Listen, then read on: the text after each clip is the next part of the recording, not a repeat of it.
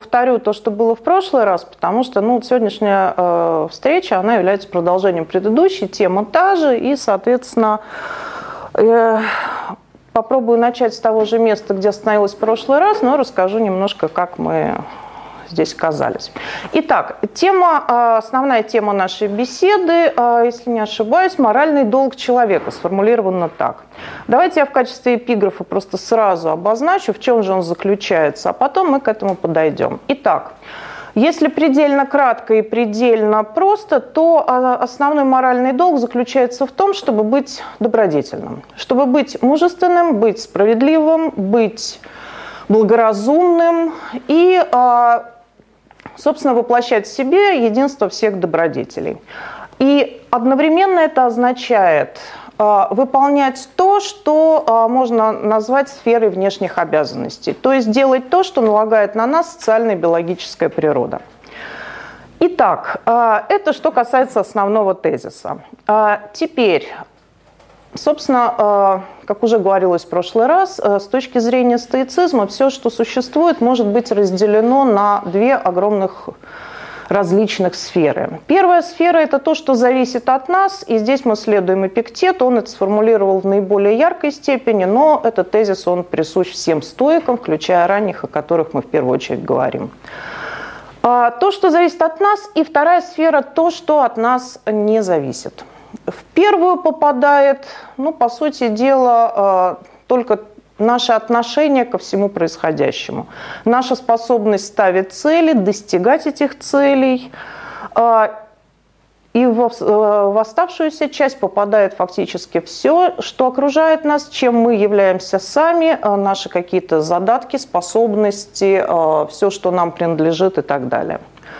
Позже экзистенциалисты намного позже скажут, что человек находит себя заброшенным в мир. Он не выбирал этот мир, он не выбирал, кем он будет, он не выбирал даже быть человеком или не быть, и уж тем более тем, каким человеком он является. Стойки говорят намного раньше, но о похожих вещах. Мы находим себя во власти судьбы, скажут нам ранние стойки. А, жизнь и смерть, слава и безвестие, все, что а, относится к нашим задаткам, включая наши интеллектуальные задатки, все это от нас не зависит. И с точки зрения Пьера Адо, именно в этом и заключается основной нерв стоической этики. Трагический опыт человека, подчиненного судьбе. И в то же время человека, который знает, что он свободен – и именно здесь разворачивается вся проблематика стоического долга. Итак, а, собственно, на этих двух сферах и базируются, сейчас будут некоторые общие такие немножко специальные вещи, которые нам позволят потом а, объяснить соотношение этих двух сфер. Ну и в конечном счете учение о долге. Итак, а, все, что относится к нашей власти, это добродетель и порог с точки зрения стоиков – и ничего среднего не дано. Либо человек поступает правильно, либо человек является правильным, добродетельным, да, хорошим в смысле добротным, совершенным и так далее. То есть соответствует своему назначению как человека.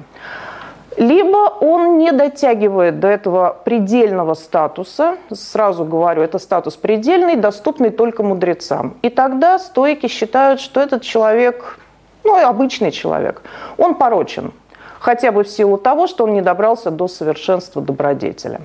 То есть здесь задается предельно жесткая, предельно максималистская, я бы даже сказала, или, как э, говорят, ригористическая схема стоической этики. Либо-либо. Либо вы мудрец, либо вы порочный человек, неразумный, глупец, даже больной, как говорят стоики, ибо они считают всех не достигших добродетели, ну, собственно, больным именно в нравственном плане и, ну, скажем так, э, в разумном плане. И противостоит этой сфере а, тоже внутренне дифференцированная сфера того, что не зависит от нас, но зависит от судьбы. Здесь есть тоже некоторые вещи, которым нам, а, к которым нам стремиться соответствует нашей природе. Стойки называют их предпочитаемыми.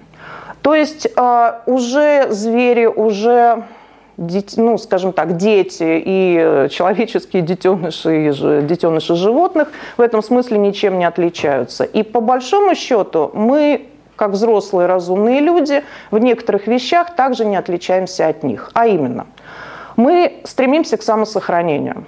Как любое живое существо, первое, на что мы направлены, это на заботу о себе, на поддержание себя и на стремление к тому, что соответствует нашей природе.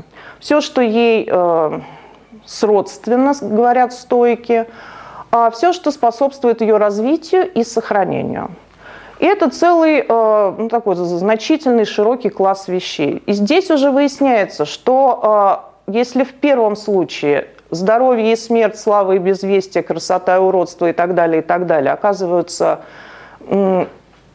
безразличны, собственно, стойки используют термин «адиафорон», безразличны в нравственном плане, то э, в другой сфере, в сфере того, что от нас не зависит, но является целью нашего стремления, мы понимаем, что выбрать красоту э, более предпочтительно, чем уродство, выбрать здоровье предпочтительнее, чем болезнь и так далее. Но акцентирую внимание и повторюсь, все это не отменяет э, того момента, что э, все эти дифференциации, все эти различия, по сути дела, являются безразличными с точки зрения противопоставления добродетели и порока. Но к ним действительно естественно стремиться. Для э, всего живого, э, помимо того, что раз, способствует развитию и сохранению его как биологического существа, для человеческого существа э, еще э, сюда добавляется сфера того, что соответствует его специфической природе. Ну, в частности, к социальной природе. И мы выясняем, что для нас естественно, и нам надлежит, например, э, не, не только, как и всем существам, заботиться о себе, потом потомстве и близких, ну и, например, чтить отчизну, помогать э, своему сообществу и так далее, и так далее. То есть здесь возникает то, что стойки называют сферой надлежащих действий. И вот, собственно, э, это у нас первый раз появляется термин, который э, является одним из двух ответов на вопрос, в чем заключается долг согласно стоической доктрине. Итак, в первую очередь, это, казалось бы, самый очевидный ответ – это исполнять надлежащие действия. А, немного позже для, стойки используют для этого специальный термин «катекон», который затем Цицерон переведет как «официум». И этот термин может быть знаком уже многим из вас э, – и далее в европейской традиции именно этот термин будет использоваться для обозначения э, того, что мы сейчас привычно называем обязанностями. И это наш первый, скажем так, претендент на статус должного в стоической этике. Однако э, с другого полюса, того, что, за, что от нас не зависит. Мы понимаем, что есть вещи, которые находятся за пределами этого развлечения. Есть добродетель и ее требования. И э, действия, выполняемые в соответствии с добродетелью, точнее, исходя из добродетельного расположения души. Тут есть такой момент, на нем еще остановимся. Стойки называют нравственно правильными, добродетельными действиями и используется специальный термин «катортома». А, его по-разному переводят, иногда даже как прямо деяние. Почему? Потому что сама структура говорит, что это действие не просто э, обозначает добродетельное, оно совершено ката тон, артон логос, согласно верному разуму. И иными словами, добродетель – это и есть следование верному разуму, и действия, совершенные из добродетели, это как раз действия в единстве с этим разумом, исходя из него. И, по сути дела, означающее, что человек не просто реализовал в себе этот верный разум, он воплощает этот разум во всех своих действиях.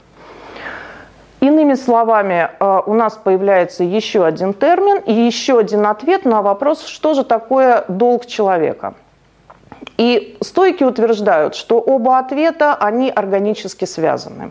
То есть мы должны быть добродетельны, и это все реализуется в тех действиях, которые они называют. Э, надлежащими, то бишь в обязанностях. А здесь возникает, конечно, достаточно много проблем, и э, если не впускаться в терминологию, а попытаться объяснить основной именно смысл этого противостояния, он в следующем. Есть веление универсальной природы, есть веление верного разума, есть веление добродетеля. А есть веление биологической природы, социальной природы, того, что роднит нас отчасти с животными, отчасти противопоставляет и даже возвышает над животными, но тем не менее, что не является требованием природы универсальной как таковой. Как это совместить? В идеальном случае, давайте рассмотрим просто на конкретном примере. А быть добродетельным, допустим, быть справедливым, быть разумным, быть, собственно, мудрым, да, это требование добродетеля. И есть, например, требование надлежащих действий. Чтить родителей. Это как раз э, самый такой, один из самых ярких примеров надлежащих действий. В идеальном случае вы, де, вы чтите родителей правильным образом, то бишь э, мудро и э, выполняя соответствующие условия, о которых сейчас мы тоже еще немножко скажем.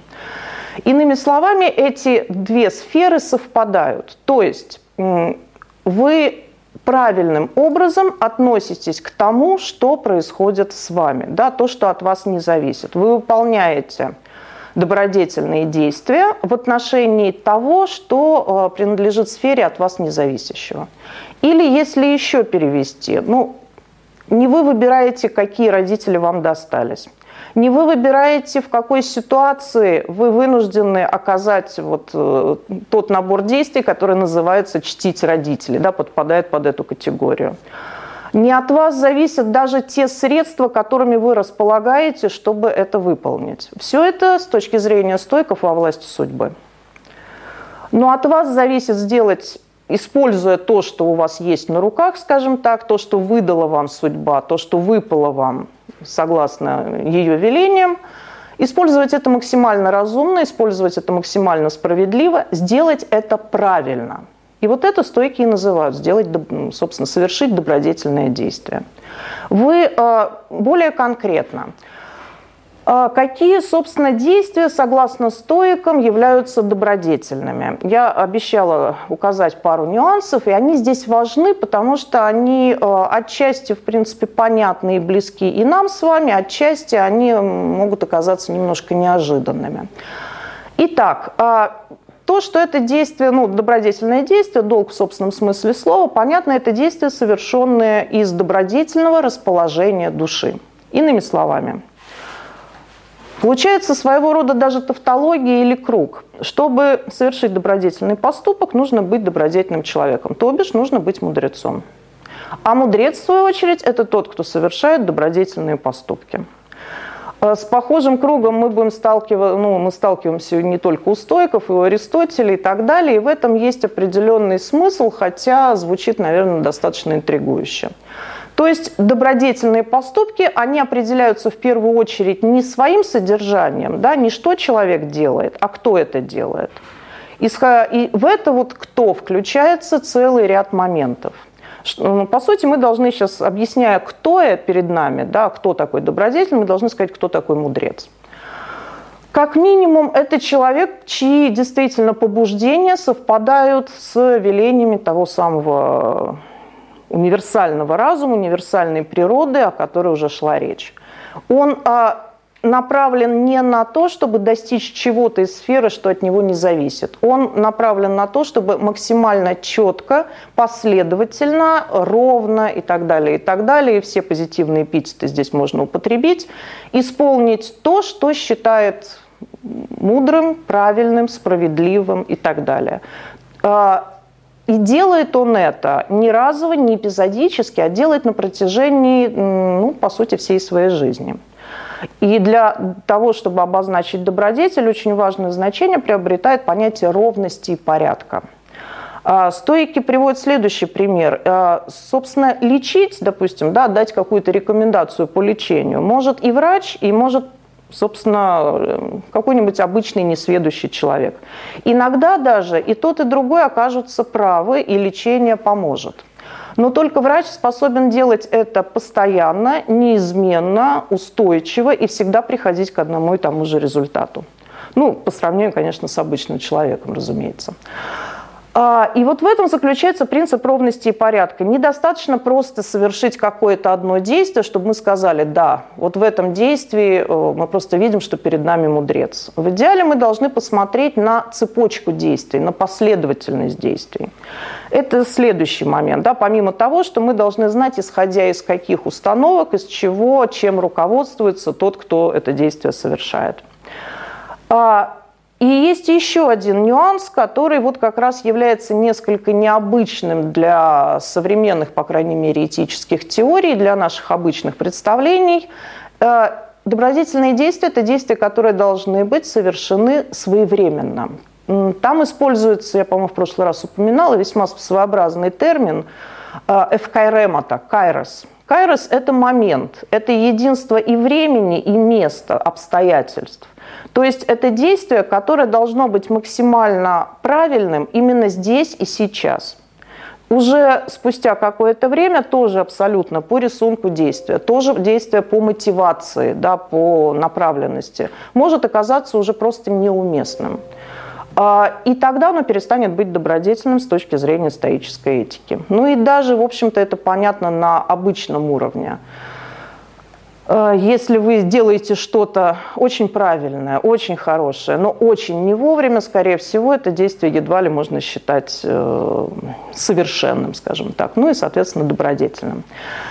А тем самым в идеальном случае мы получаем а, что-то, вот некое действие, да, которое соответствует и биологической, и социальной природе, и выполнено с должной установкой, и выполнено а, скажем так, в нужное время и в нужном месте. И тогда перед нами пример действительно надлежащего, нравственно совершенного действия.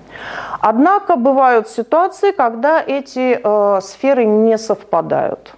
И самый, пожалуй, такой известный пример, это, собственно, в чем тоже, чем известны стойки, это когда требования биологической природы, к примеру, требуют сохранять себя, а требования универсальной природы говорит, что вам пора уже покинуть сей мир.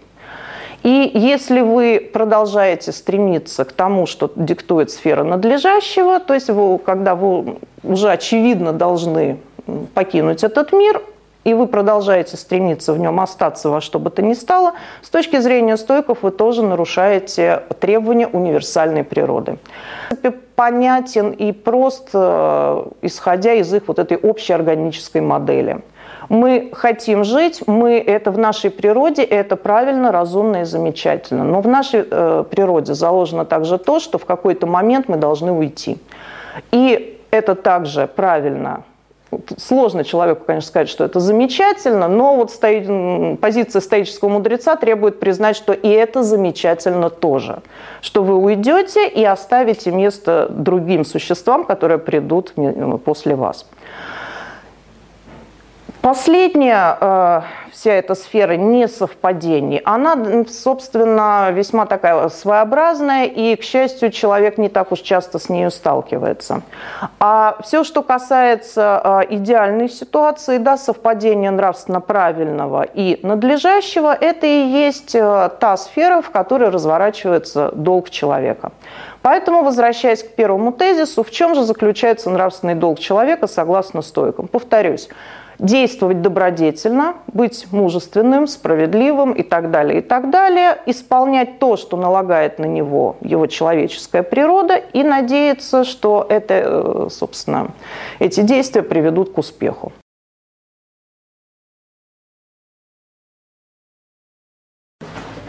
Два вопроса, которые, мне кажется, в тему нашего обсуждения, и вот э, людей интересовали. А, вопрос а, номер один – это из сферы межличностных отношений между мужчиной и женщиной. То есть разговор приблизительно такой, там, со стороны дамы или со стороны молодого человека, не так важно, что вот я там живу там, с человеком, мы с ним давно там, живем, все такое, но как-то вот что-то кажется, пора расставаться или нет, но мы вроде так давно живем и так любим, но что-то вот тут мне мальчики начали нравиться, или там девочки другие, или еще что-то. И то есть для меня вот ответ во всех этих историях э, на текущий момент это вот история там Сократа и его странной жены. Вот, э, как он там строил эти отношения. Но вот с вашей точки зрения, там, с точки зрения долга, есть ли вообще вот элемент долга вот в этих э, вопросах, да, там взаимоотношений мужа, жены, в какой момент там Понятное дело, что, наверное, для каждого конкретного человека в разный момент, но есть ли какие-то вот, то есть как могли бы вы порассуждать на тему должного в межличных отношениях, там, о браке и тому подобных вещах? Так, серия вторая. Не далее, как вчера. Да-да-да, была тоже такая призабавная беседа, что-то там о женском логосе, что-то в этом роде. Вот. Специальный женский логос. Да, да, да, да, да. Ну, собственно, там и ставился вопрос, есть ли такое вообще, да. Ну, эм, причем сегодня они даже грозились, я рекламировала сегодняшнее собрание вчера, вам рассказывая об этом собрании в прошлом, которое, собственно, состоялось. Тут забавно, они даже обещали гонцов прислать, но в два часа дня они сказали, для них это как-то рановато, в общем, да. Там все как-то поближе к вечеру проходит. А, и, видимо, это, да, 14 февраля продолжает сказываться, судя по вопросу. Вот. Ну, хорошо, ладно, попробуем. В конце концов, не хуже, чем женский логос. Вот. А что касается самой этой ситуации, а, если вы в принципе задумываетесь, хорошо ли у вас все в отношениях и не надо ли вам развестись, как минимум вы не мудрец. Это однозначно, потому что, как я уже говорила, а, под мудрецом стойки понимают фигуру сугубо совершенную. И там у ранних стойков, кстати, это четко прописано, только мудрец умеет любить ибо только он, и дальше мы возвращаемся к тезисам, с которых я начинала, да, ибо только он знает, что это значит, да, вот по сути, как это, когда это, свой, может сделать это своевременно и прочее, прочее, прочее, прочее. Только, ну и далее по списку, потому что, как мы выясняем, стоек он не только любить умеет, единственный, он единственный правитель, он единственный там, в общем, все. И даже чечевичную похлебку он варит лучше всех. Тоже прямая цитата. Соответственно, если стоический мудрец оказывается в ситуации, а не развестись ли ему, это значит, что он сделал что-то сильно не так. И значит, он просто не мудрец. Потому что мы с вами уже э, в первой части, я уже выдала вам очень сжатые э, те тезисы, на которых буду опираться в ответах на вопросы. Э, его принцип ровности и порядка, да, о котором говорилось, не выполняется в данном случае. То есть все было хорошо, а потом расстраивается. Значит, как минимум, вот эта последовательность действий уже нарушена. И уж тем более, если доходят до каких-то радикальных решений, то очевидно, что считать жизнь мудреца планомерно оформленным произведением искусства, как минимум в процессе развода, будет сложновато.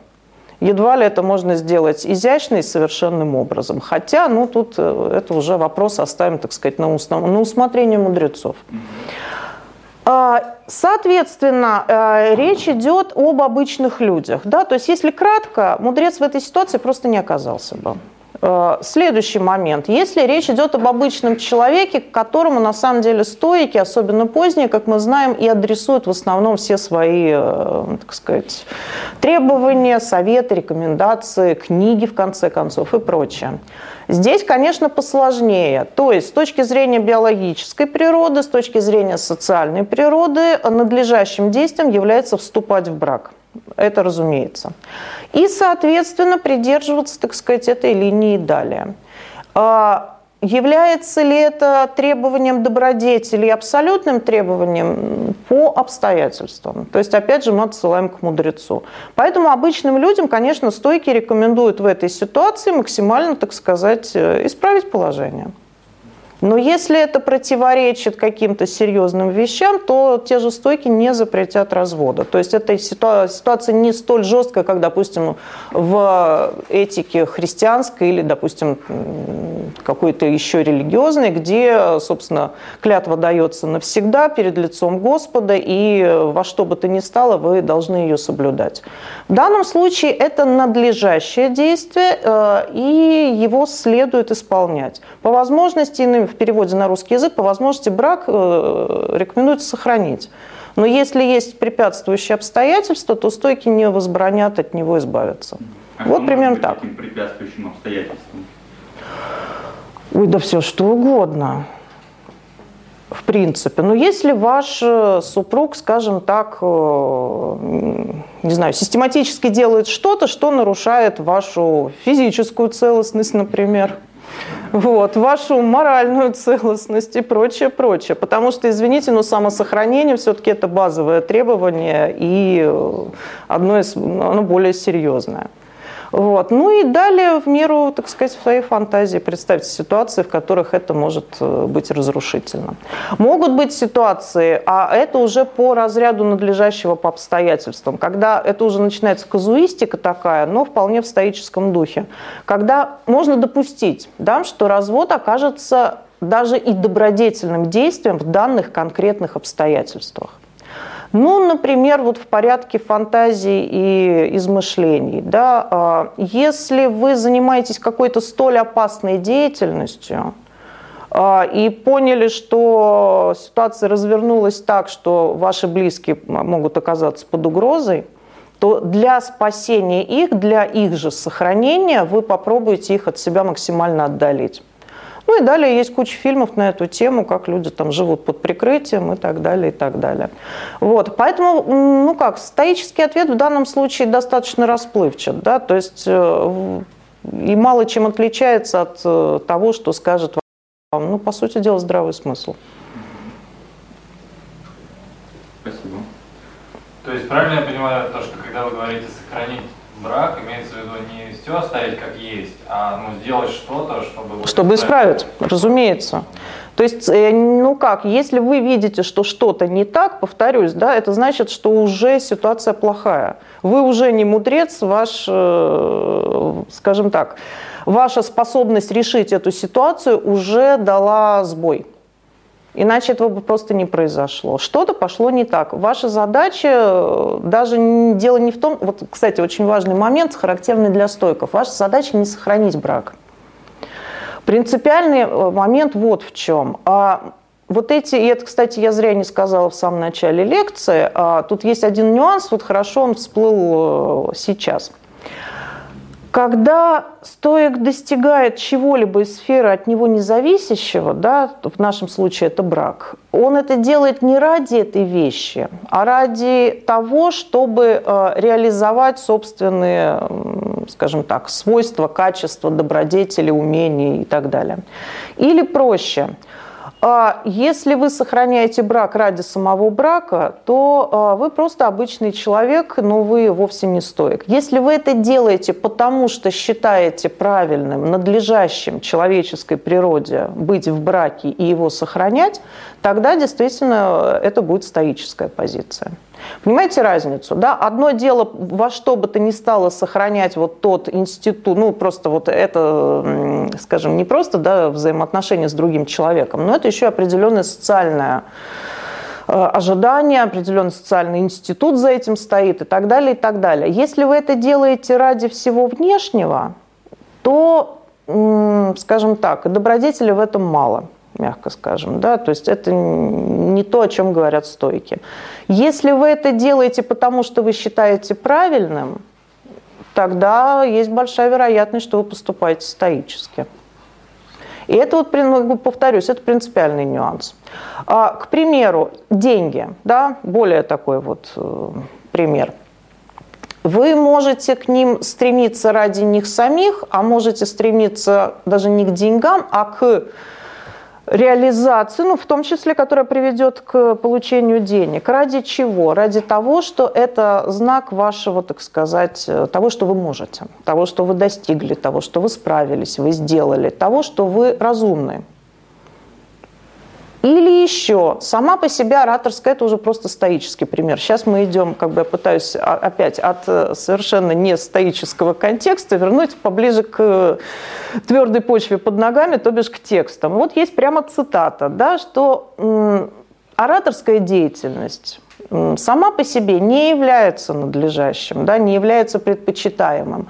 Но мудрец будет говорить и ораторствовать так, как будто это нечто правильное это и есть благо. Вот этот момент как будто, этот момент ради чего, вот он и отличает стоическую этику. Или еще жестче, а, когда вы смотрите на какое-либо действие извне, Вот перед вами человек, он там, не знаю, один, давайте еще жестче, два человека.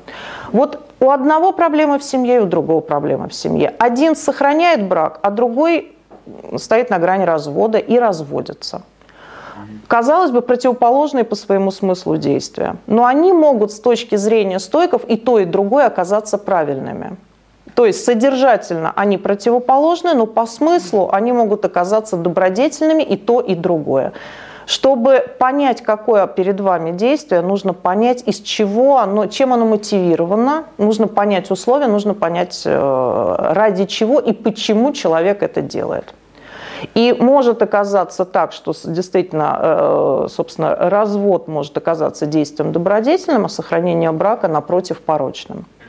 Или наоборот – или может оказаться, что а, два человека, совершающих одно и то же действие, вот просто один в один по внешнему рисунку, но э, полностью идентичный, полностью совпадающий. В нашем примере оба сохраняют брак во что бы то ни стало. Но когда мы попытаемся выяснить, почему, ради чего, из-за чего и, главное, как они это делают, может оказаться, что один добродетелен, а другой порочен.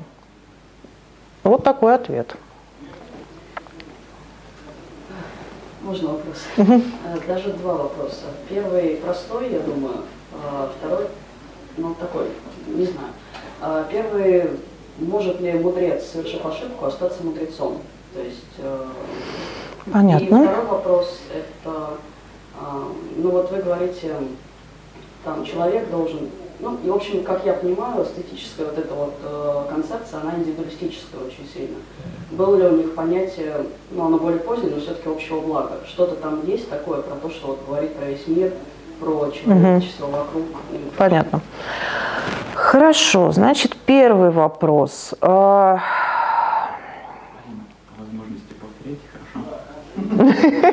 Правильно ли я воспроизвожу этот вопрос? Э, нет, дело в том, что у вас микрофоны, скорее всего, общий зал на записи будет не слышно и не очень понятен вопрос, на который вы отвечаете. Угу. Так, ну давайте я со второго начну. Может быть, тогда первый и сам, так сказать. да, он более сложный. Было ли какое-либо понятие э, высшего блага, общего блага? Да, э, ну, я так если я могу переформулировать так, предполагается ли какая-то, скажем так, общезначимый этический кодекс, или речь идет о социальной программе? Ну, больше, конечно, я про политически социальное, но можно об этике, это тоже важно в данном случае. То есть э, здесь смысл того, что мудрец, э, понятно, что вот как я поняла, да, это чисто такая индивидуалистическая концепция. Мы можем стать мудрецами только когда мы сами там что-то делаем. А есть ли такое, что мы учим кого-то, мы должны учить, ну, я так, угу. должно ли что-то вот быть э, более общее?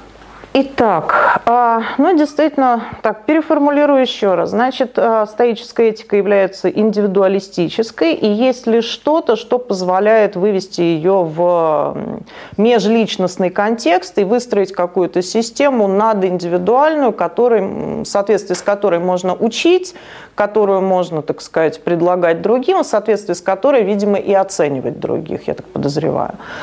А, ну, в общем, да. Это сложная проблема, действительно сложная, потому что в первую очередь, конечно, речь всегда идет о решении э, человека, о собственном решении, а, и здесь никакого кодекса, как свода правил, как набора каких-то писанных или даже неписанных норм мы не обнаружим. То есть на, скажем так, э, каждый раз, когда вы будете говорить, как э, правильно поступить в той или иной ситуации, вы не сможете опереться на то, что, а как бы, э, скажем так, ни на какую-то норму, да, вот четко сформулированную, ни даже на, а как бы поступил эпиктет. В любом случае, это будет уже конструкция, которую вы, ну, по сути дела, из, строите сами.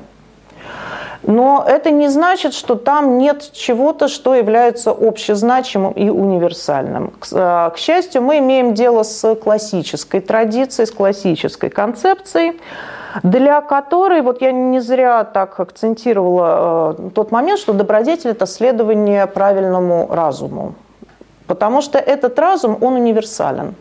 Иными словами, если проще, да, вы решаете сами, как правильно поступить в этой ситуации. И, казалось бы, любой другой человек может решить, что вы, э, что на самом деле надо поступать иначе, что а вы можете ошибиться и так далее, и так далее. Но на самом деле, если ваш ответ правильный с точки зрения разума, ровно такой же ответ даст любой разумный человек на вашем месте. Вот за счет этого, собственно, и с их, э, ну, вот в этой системе и достигается то, что можно назвать общей значимостью, ну, скажем, там, неких э, этических правил. То есть ошибаемся мы все по-своему, по-всякому и многообразно. А вот правильные ответы все люди с точки зрения стойков дают одинаково. Но каждый к этому правильному ответу должен прийти сам. И никакого свода правил, норм и э, прочих, так сказать, вспомогательных э, моментов э, стойки не предполагают. А что касается... Э, я ответила на второй вопрос или нет? Да, больше, большая часть. Ага. Что не достает, чего не достает? А, вопрос общего блага, как мудреца, как правителя больше интересует. Вот если правитель э, считает то, что он делает э, абсолютно верные вещи, даже посылая людей на войну, защищая свои границы и прочее, и прочее, он делает, в общем-то, правильные вещи, он сохраняет там детей, не знаю, матерей и угу. прочее. Но он же совершает ошибки, и эти ошибки ему указывают другие люди будет ли он считаться мудрецом, и вот как А, ну это, тут мы уже переходим, да, понимаем, мы переходим к ответу на первый вопрос, а он звучал так, может ли мудрец ошибиться? Нет. Коротко и ясно. Хорошо, он может ошибиться для других, но он может не ошибиться для себя. Так, а другие в данном случае э, так не бывает. Сейчас поясню. Понимаете, а может, мудрец, который ошибся, это, понимаете, совершенство, которое немножко несовершенно. Это просто противоречие логическое. То есть заведомо мы строим, мы исходим из максимально совершенного создания, вот из представления максимально совершенном создании с максимально совершенными правилами, так сказать, и способами реализации этих правил. И, по сути дела, это чистая логика, понимаете? А он не ошибается. Ошибаются люди, которые, повторюсь, стремятся стать мудрецами, да, те, к которым обращены все стоические требования. То есть Марк Аврелий, император на троне, стоек, э, извините, да, на троне, император и так далее, и так далее. А даже он не мудрец, хотя один из самых известных римских э, стоиков. И никогда себя таковым не считал. И, навсе, и, скажем так, и этим сохранял право на ошибку за собой. И он говорил, что иногда он вынужден поступать как э, гражданин мира, ну, всеобщего универсального града людей, богов. То бишь, вот как то самое... Э, Создание, которое руководствуется всеобщим разумом, универсальным разумом. А иногда он должен поступать просто как император и исполнять то, что ему надлежит. И вот здесь вот как раз мы очередной раз сталкиваемся вот с, со случаем несовпадения вот этих двух понятий, о которых я вам говорила исходно. То есть может случиться так, что требование долга с большой буквы придет в противоречие с требованием обязанности или долга с маленькой буквы. А в идеале они совпадают. И философ Марк Аврелий исполняет то, что велит э, моральный долг, то, что велит добродетель, и одновременно он исполняет то, что надлежит делать ему как императору в той или другой ситуации. Но, разумеется, э, мы понимаем, что и не только в силу несовершенства именно данного человека как такового, того, что он не является мудрецом и прочее, но просто в силу того, что это невозможно. Не может политический деятель во всех своих действиях являться мудрецом. Эти, э, скажем так, планы будут не совпадать. А, ну вот в общих чертах. Но опять же в пользу, так сказать, того, что даже э, скажем, политический деятель стоек будет э, иметь почву под ногами, да, помимо своей собственной уверенности э, в правоте и так далее, говорит еще и то, что стоики известны своей разработкой концепции естественного права. То есть в конечном счете э, мы ну, я сейчас не буду углубляться уже в эту часть их доктрины, вот, но в конечном счете он может опереться на то, что а, те законы и те требования, те правила, по которым устроен здесь и сейчас существующий социум, э, там, государство, общество, неважно, а, которым он управляет, устроен в определенной степени также все-таки разумно, и в той или иной степени он соответствует этим естественным законам. Но, разумеется, вот этот момент несовпадения того, что есть и что должно быть, он окажется неустраним. Ну вот, в общих чертах. Пример такой. Угу. Марк Аврелий, несмотря ну, то, что он был стоит, при этом он устраивал гонения на христиан. Вот я ждала этого вопроса. Да, вот. И есть, слышал такое высказывание, то, что он по этому поводу говорил, что да, я понимаю, то, что как бы вот христиане, это не очень хорошо, то, что я их репрессирую, но это мой долг как императора. Да.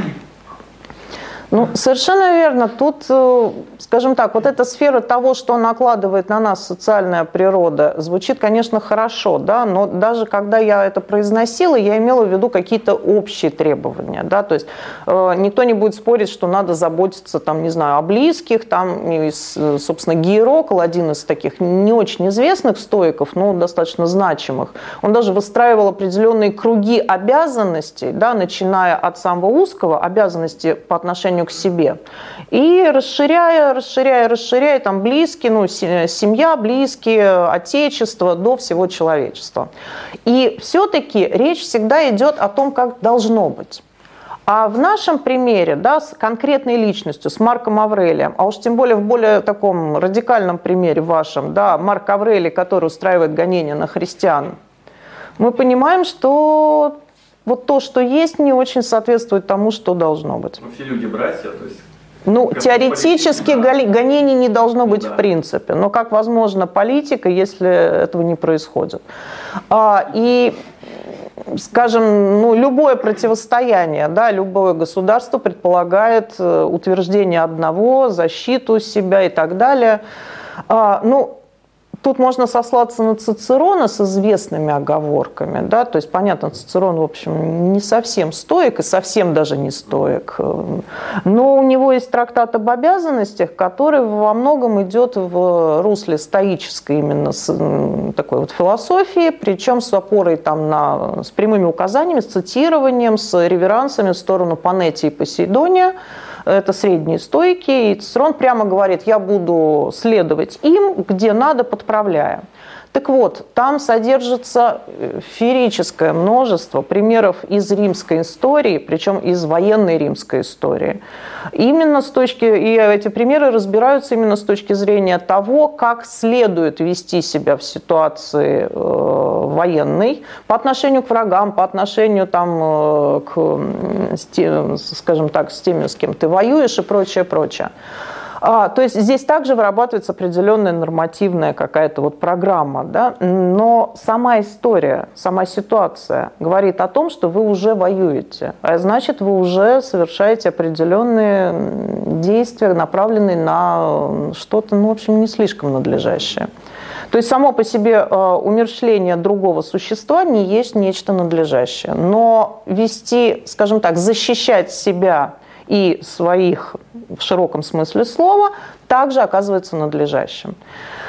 Поэтому с большой, скажем так, вот с точки зрения добродетели, вот, о которой я говорил в самом начале, вот этой с большой буквы, да, все это является безразличным. В конечном счете, вот ранние стойки вам скажут, и то, и другое безразлично. Но если мы все-таки выстраиваем в этой сфере какую-то программу, то лучше, конечно, да, ни на кого гонений не устраивать по возможности, исполнять свои какие-то обязанности, по, по возможности реализовывать эту политику с, с минимальными потерями. Но если они необходимы, опять та же вот, собственно, история, то тогда нужно их принять и делать это максимально, так сказать, э, разумно по возможности. Вот, э, безраз...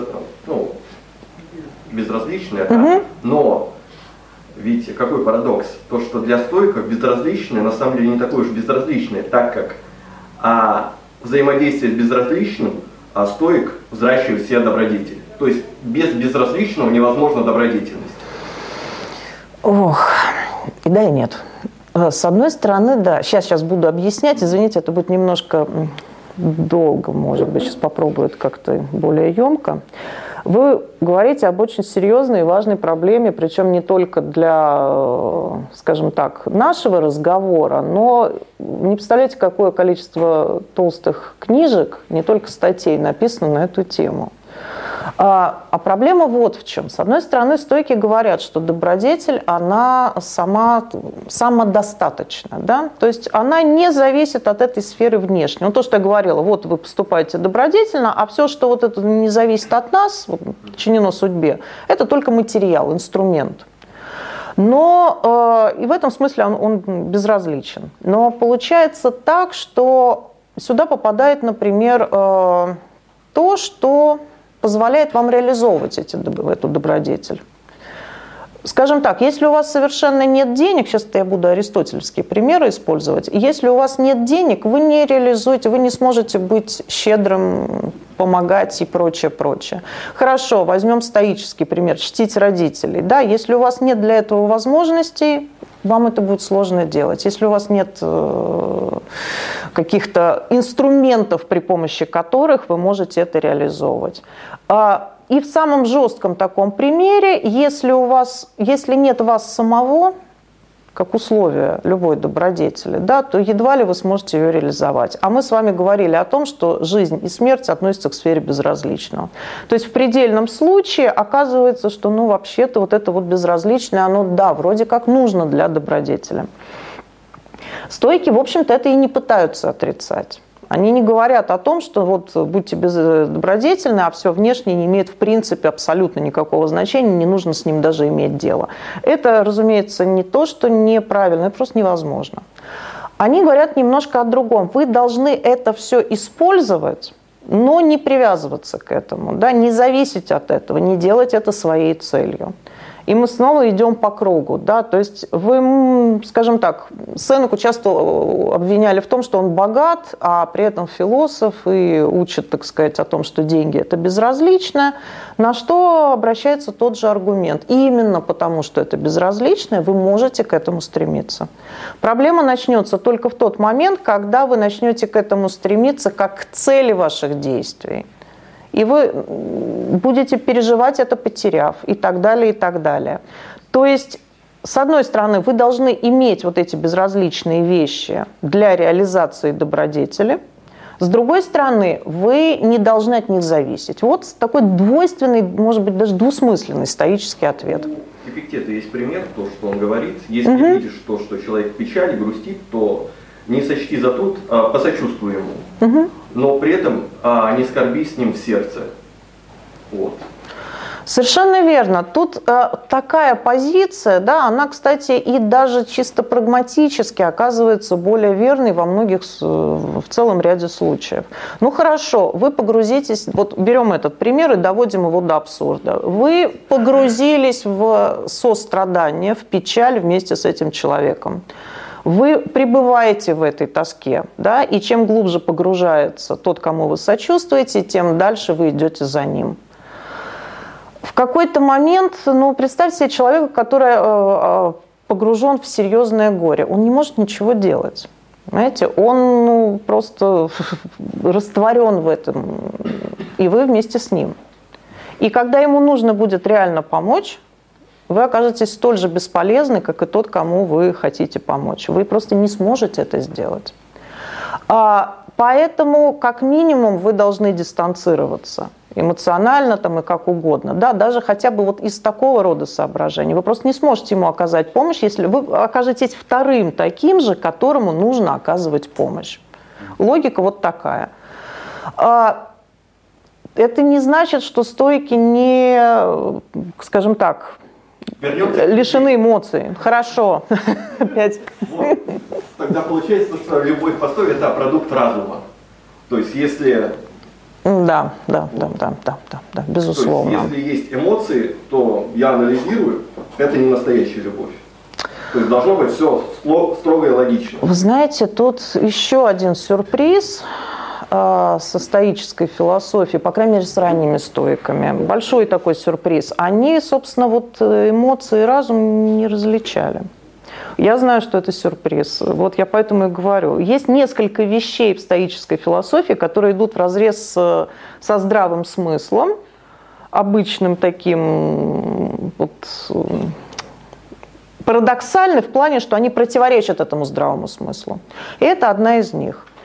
А, и, собственно, когда вы возьмете, вот я в свое время пыталась разобраться, они единственные, оказалось, нет. А, я специально читала, а, ну, собственно, антологии всевозможные, там, тексты именно психологические, пыталась понять, есть ли другие такие теории. Есть. Стойки не единственные. Так вот, наше представление о том, что есть разум, а есть эмоции, и между ними там какие-то сложные отношения, это далеко не единственная точка зрения. Стоическая точка зрения примерно следующая, что это по сути одно и то же. Есть, скажем так, эмоции разумные, правильные, а есть эмоции неразумные неправильные. Вот те, которые неразумные неправильные, мы называем страстями. А те, которые разумные и правильные, мы их обычно и называем разумом. Поэтому может ли стоик поддаться иррациональному влечению страсти? Нет. Иначе он перестает быть, ну, как минимум, мудрец, вот стоический мудрец нет. Стоек, ну, в силу того, что он просто человек, ошибиться может. Но мудрец нет.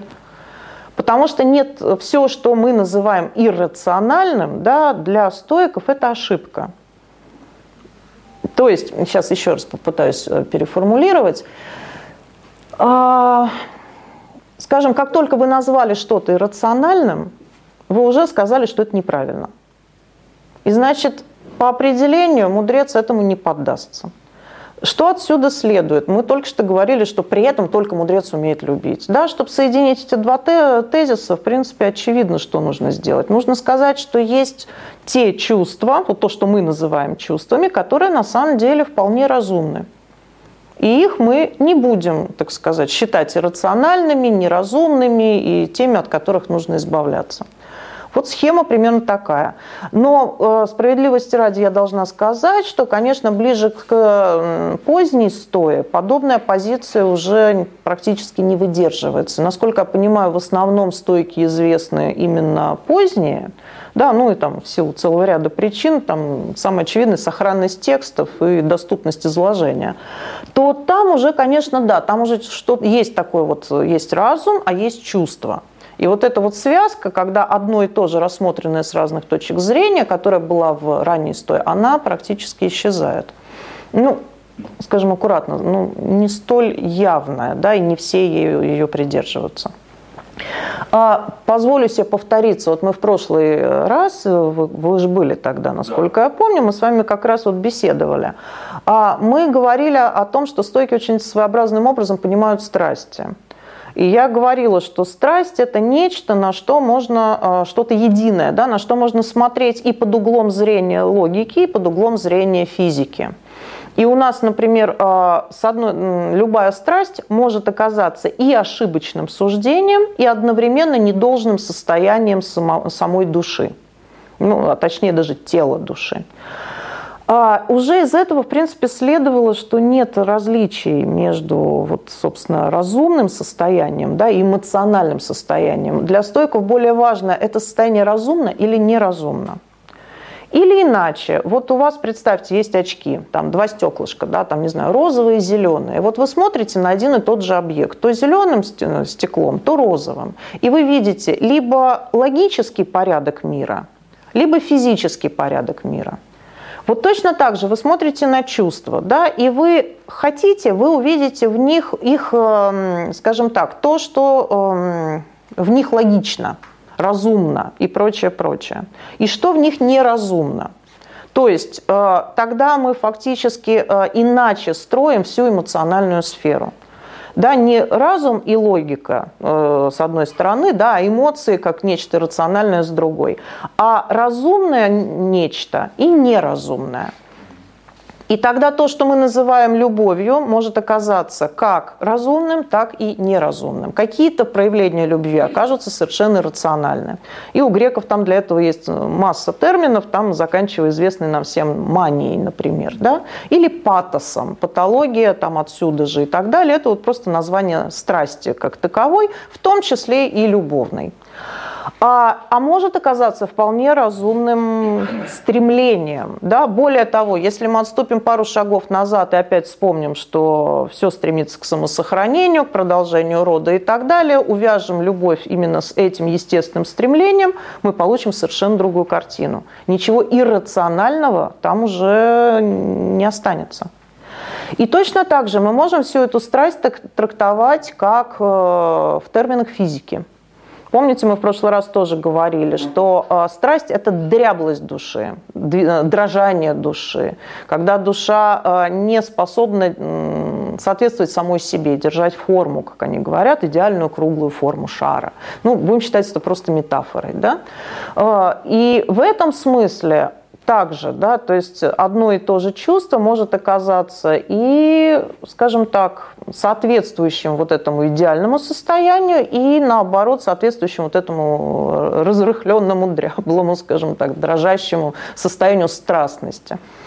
Ну, вот примерно так. Еще вопросы? Угу. А, у меня вопрос. Угу. А, если стоек попал на госслужбу, Стойка госслужбы, это прям классика. Что, серьезно? Ну, с точки зрения Рима, да. А, в этом плане. Соответственно, ему придется каждый день практически попадать в ситуации, когда он должен выполнять определенные правила, угу. но сама ситуация говорит о том, что в этом случае надо сделать исключение. Ну, банально, там, человек на таможне, там, не знаю, у там не хватает галочки на весе, у них там трое маленьких детей, и если он не поставит эту галочку, то, в общем, у них будут серьезные проблемы. Но если он поставит, если он пропустит, то он нарушит там правила. Ох. соответственно, получается, как я понял, мудрец значит, не может служить на госслужбе, потому что он будет в этом конфликте, то есть он туда просто не придет, то есть он не может там оказаться. Получается. Так это или не так? Ну и, соответственно, то как он будет, А. как он с точки зрения стоической этики должен эти конфликты разрешать? Ну, это вообще мнимый конфликт. Мнимый. Юр, мне кажется, если все это докрутить, то вообще человек, как только появляется в мир, он должен сразу самовыпиливаться. Не, не. Да, да, да, да. Суть не в этом. То есть, Если вот так вот следует. Как бы, это же все в категории безразличного для стойка. То есть ему и ставить галочку, и не ставить Да, галочку. совершенно это верно. без разницы. И стойк стремится к благу, ну вот то, что вот как раз говорили про общее благо, и это такой интересный момент, что у стойков его по сути нет. То есть есть Ну, твое тогда личное вопрос, благо благо, это выполнить свою роль максимально хорошо и смотреть Нет. эту галочку, или Нет. благо это вот Нет, нет, благо нет. этих трех детей действует. так это все не благо. Это все не благо, совершенно Он, правы. э, он же выполняет надлежащие действия. Нет, понимаешь, в том-то и фишка, что надлежащее действие к благу не относится. Это просто некоторое проявление э, твоих добродетелей и твоих внутр- твоей внутренней установки. А уже, ну то есть Марк Аврелий на самом деле вполне мог добродетельно казнить сотни христиан. Вот он мог, потому что он внутри, внутри Ну. стоял на правильном душевном положении, и все. А дальше он просто выбрал такую роль. Вот у тебя есть роль э, вот, специалиста таможни, и у тебя есть прям инструкция. Ты Да, вот я должен уверен про вот казни сотни людей в добродетельном Э, Тут космополитизму Это вряд ли. Да, это вот, кажется, не работает. Стой, космополитизм не ра- Так как э, дальше к нацистам мы можем прикрутиться и тоже подведем. Но это Нет, так ну, принцип космополитизма да. тогда не соблюден. Так, хорошо. Христиан это же ну, вопрос должного. Сейчас давайте я внедрюсь, и будет немножко истории философии. Значит, смотрите, э, я понимаю, сама, само название лекции провоцирует уже к тому, чтобы сказать, что стоик требует исполнения долга, а долг в нашем случае – это следование инструкции, и поэтому любое неукоснительное отклонение, как бы, с- э, любое следование инструкции – это хорошо, отклонение от инструкции – это плохо. Но вот это не стоический вариант. А, Это э, самый, вот, пожалуй, жесткий вариант да, э, такого следования долгу во что бы то ни стало, в любых обстоятельствах, без, во- невзирая на лица, вообще ни на что, это Кант. И это не стоическая идея. Есть знаменитая работа о мнимом праве лгать из человеколюбия. Совершенно скандальные, по-моему, там ну, странички 4 текста крохотный, крохотный текст, в котором прямым текстом, вот, извините за тавтологию, сказано следующее, что даже если э, вы можете солгать ради спасения человека, который э, ищет у вас убежище, э, собственно, вот даже если да, возникает такая ситуация, э, вы можете солгать, вы не можете этого сделать с моральной точки зрения. Вы обязаны этого не делать. Вы обязаны сказать правду тому человеку, который пытается его найти, и вы заведомо знаете, что это злоумышленник. Даже в этой ситуации. Почему? Да потому что правду надо говорить всегда, всем, в отношении любых людей, невзирая ни на какие обстоятельства.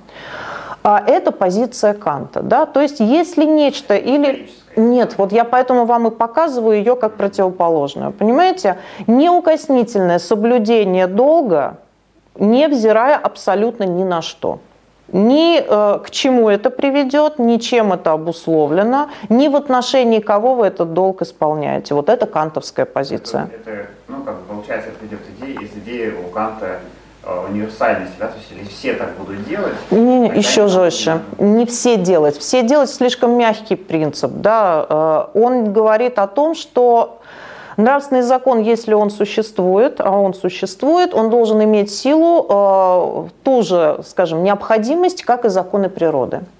Он в принципе не знает исключений, не должен знать исключений. Да? То есть вот э, из закона всемирного тяготения исключений э, нет. Вот также нет исключений из нравственного закона. Поэтому если не лгать, то не лгать никогда, никому, нигде и ни при каких обстоятельствах. В противном случае вы э, разрушаете достоинство человечества в своем лице и в лице вот того, кому вы лжете, и ради кого лжете. Ну, в общем, там целый спектр проблем. Так вот, стоическая версия не такая. И вот вы хотели нацизм, пускай будет нацизм. Есть знаменитая книга э, Эйхман в Иерусалиме Ханны Аренд, где приводится, собственно, она построена как журналистские такие, это, по сути дела, журналистские заметки во время процесса над известным одним из таких значимых, да, как бы для последующих, скажем так, последующих размышлений о нацизме значимых фигур Эйхмане. При этом сам этот человек был маленьким винтиком в этой большой бюрократической системе. То есть он отправлял поезда с э, людьми в, на смерть. Он занимался, как мы бы сейчас сказали, отчасти логистикой. Да, то есть он не принимал решение убить или не убить или еще что-то, но он работал, и он исполнял максимально честно свой долг, как он выражается, как он говорил свою защиту, как он говорил на этом процессе. Он вел себя как кантианец и даже ссылался на это. Он исполнял свой долг. Его инструкция, его должностные обязанности предполагали исполнение определенных действий, а эти действия приводили к тому, что люди оказывались в газовых камерах. А, так вот, это не стоическая позиция. А почему? Да потому что, как, собственно, правильно было сказано, все вот эти должностные инструкции оказываются в сфере безразличного. То есть ни одна инструкция не избавит вас от решения, правильно ли вы поступаете или нет. Это слишком простой ход. Да? У меня есть долг, и я ему следую. Да? И ничто не позволит мне с него свернуть, и ничто не собьет меня с, э, с выполнением моей инструкции.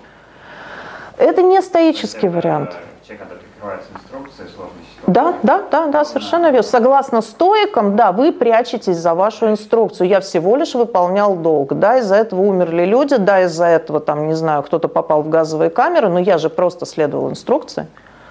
В конечном счете, если будет... А противоречие, что там инструкция там, создана для того, чтобы там нарушители не пересекали границу, потому что тогда все могут говорить, там, я забыл паспорт, угу. и там меня маленький ребенок его пропустили. То есть она ведь создана э, ну, не случайно, то есть право дорожного движения написано да. кровью, да? Да. А, соответственно, если он действует согласно там, человеческому разуму, логике, да, говорит, вот здесь надо, значит, пусть едет на красный. Но в какой-то момент он ошибется, а как ему понять, ошибается он или нет? И для этого ему дали правила. И как он будет разрешать, как ему разрешать конфликт в каждой конкретной ситуации? Нет, Василий, тут немножечко иначе. Никто не... От... Да. А, то, что надо отличать понятие нормы закреплено, ну, закона и справедливости. Не всегда, допустим, закон и справедливость, они совпадают. И Иногда бывает очень закон не несправедлив. ошибки. И то же самое инструкция. Да, вот. Поэтому Астой говорят то, что надо не вот этим вот формализмом заниматься, а вот есть идеал справедливости, и надо из него исходить. Разумности, мудрости.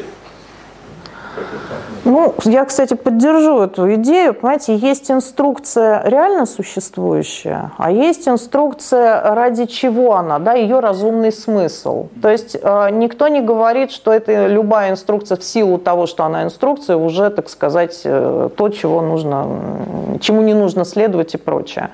Речь о том, что скорее даже наоборот. Вероятность того, что стоик будет следовать инструкции больше, чем обычный человек, она намного она велика. Скорее всего, понимаете, он и будет ей следовать. И он будет ей следовать там, где э, он будет стоять на красной, да, даже если никто не увидит, никто не узнает и прочее, прочее. И в одном единственном случае. Если он считает, что эта инструкция правильная, разумная, и инструкции в принципе должны существовать, а он под этим подпишется. Если он считает, что инструкция неправильная, то по логике вещей стоик должен сделать все, чтобы эта инструкция стала правильной. Опять же, чего бы ему это не стоило. Либо он не будет ей следовать. Понимаете логику, да? То есть, а, опять же, вот так же, как с с законами государства и естественным законом. Понимаете, есть законы устройства общества, которые вытекают из самой природы. И идеальный вариант, когда они полностью реализуются в законах э, реального общества. И тогда вы с чистой совестью следуете этим законам, и тем самым совпадаете с тем, как должно быть с точки зрения универсума, разума там, и так далее. Но, как правило, они не совпадают. И здесь каждый раз вы вынуждены выбирать. Вот в этом случае инструкция, это вот та правильная инструкция, она соответствует разуму. А в этом случае она уже дает сбой. Это всего лишь человеческое установление, человеческая инструкция. Здесь она неправильная. И вы должны по логике, опять же, стоической, либо полностью отказаться следовать этим инструкциям, если не можете ничего исправить, либо приложить все усилия, чтобы исправить их и сделать разумными. И единственное, что вам запрещает стоя, это сказать, что я просто следовал инструкции, только потому, что кто-то умнее меня ее создал. Вот То примерно есть, такая это, логика.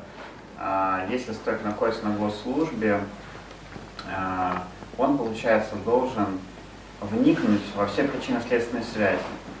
Если у него есть какие-то правила, нужно понять, почему Да, они должен. сделаны, для чего. Да, да, да, в идеале да. А, И тогда, скорее всего, там месяц он будет работать, э, уже не будет работать на этой работе, он будет работать в команде, которая делает правила. Правильно. Вы Вот. Совершенно верно. Он будет работать в команде, которая раз- разрабатывает эти правила. Вы сами ответили на этот вопрос. Ну, то есть, значит, Он будет при правителях, он будет заниматься политической деятельностью, чем и занималась целый ряд, ну, традиционно занимался целый ряд философов. Они были при правителях, либо они занимались политической То деятельностью. есть, если суть этот вопрос, может быть, стоит работать там сотрудником ДПС, ну, первый там, месяц, наверное, да, но это быстро закончится. Может? Может. Но ведь он постоянно ну, найдет там столько несоответствий, которые нужно менять. Ну, придется тогда с позиции ответственности, с позиции стойкой, идти туда, где он их может поменять. А что должно быть в дорожных правилах неверного? Да, все неверно. Там. Ну как? Ну здесь. Ну это же разумно. Ну, я знаю нормально. человека, он нарушил правила, но он вез там больного в больницу. Пока ты выписал штраф, больной умер.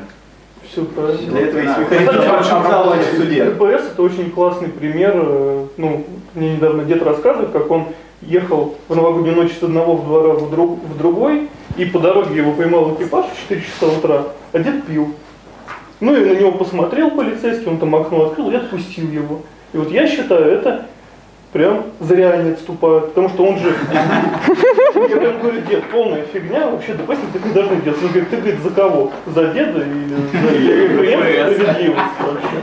И, соответственно, этот человек, он может потом э, сбить э, кого-то, например, э, так как реакция у него подтуплена, где-то 4 часа кто-то будет выползать из куста.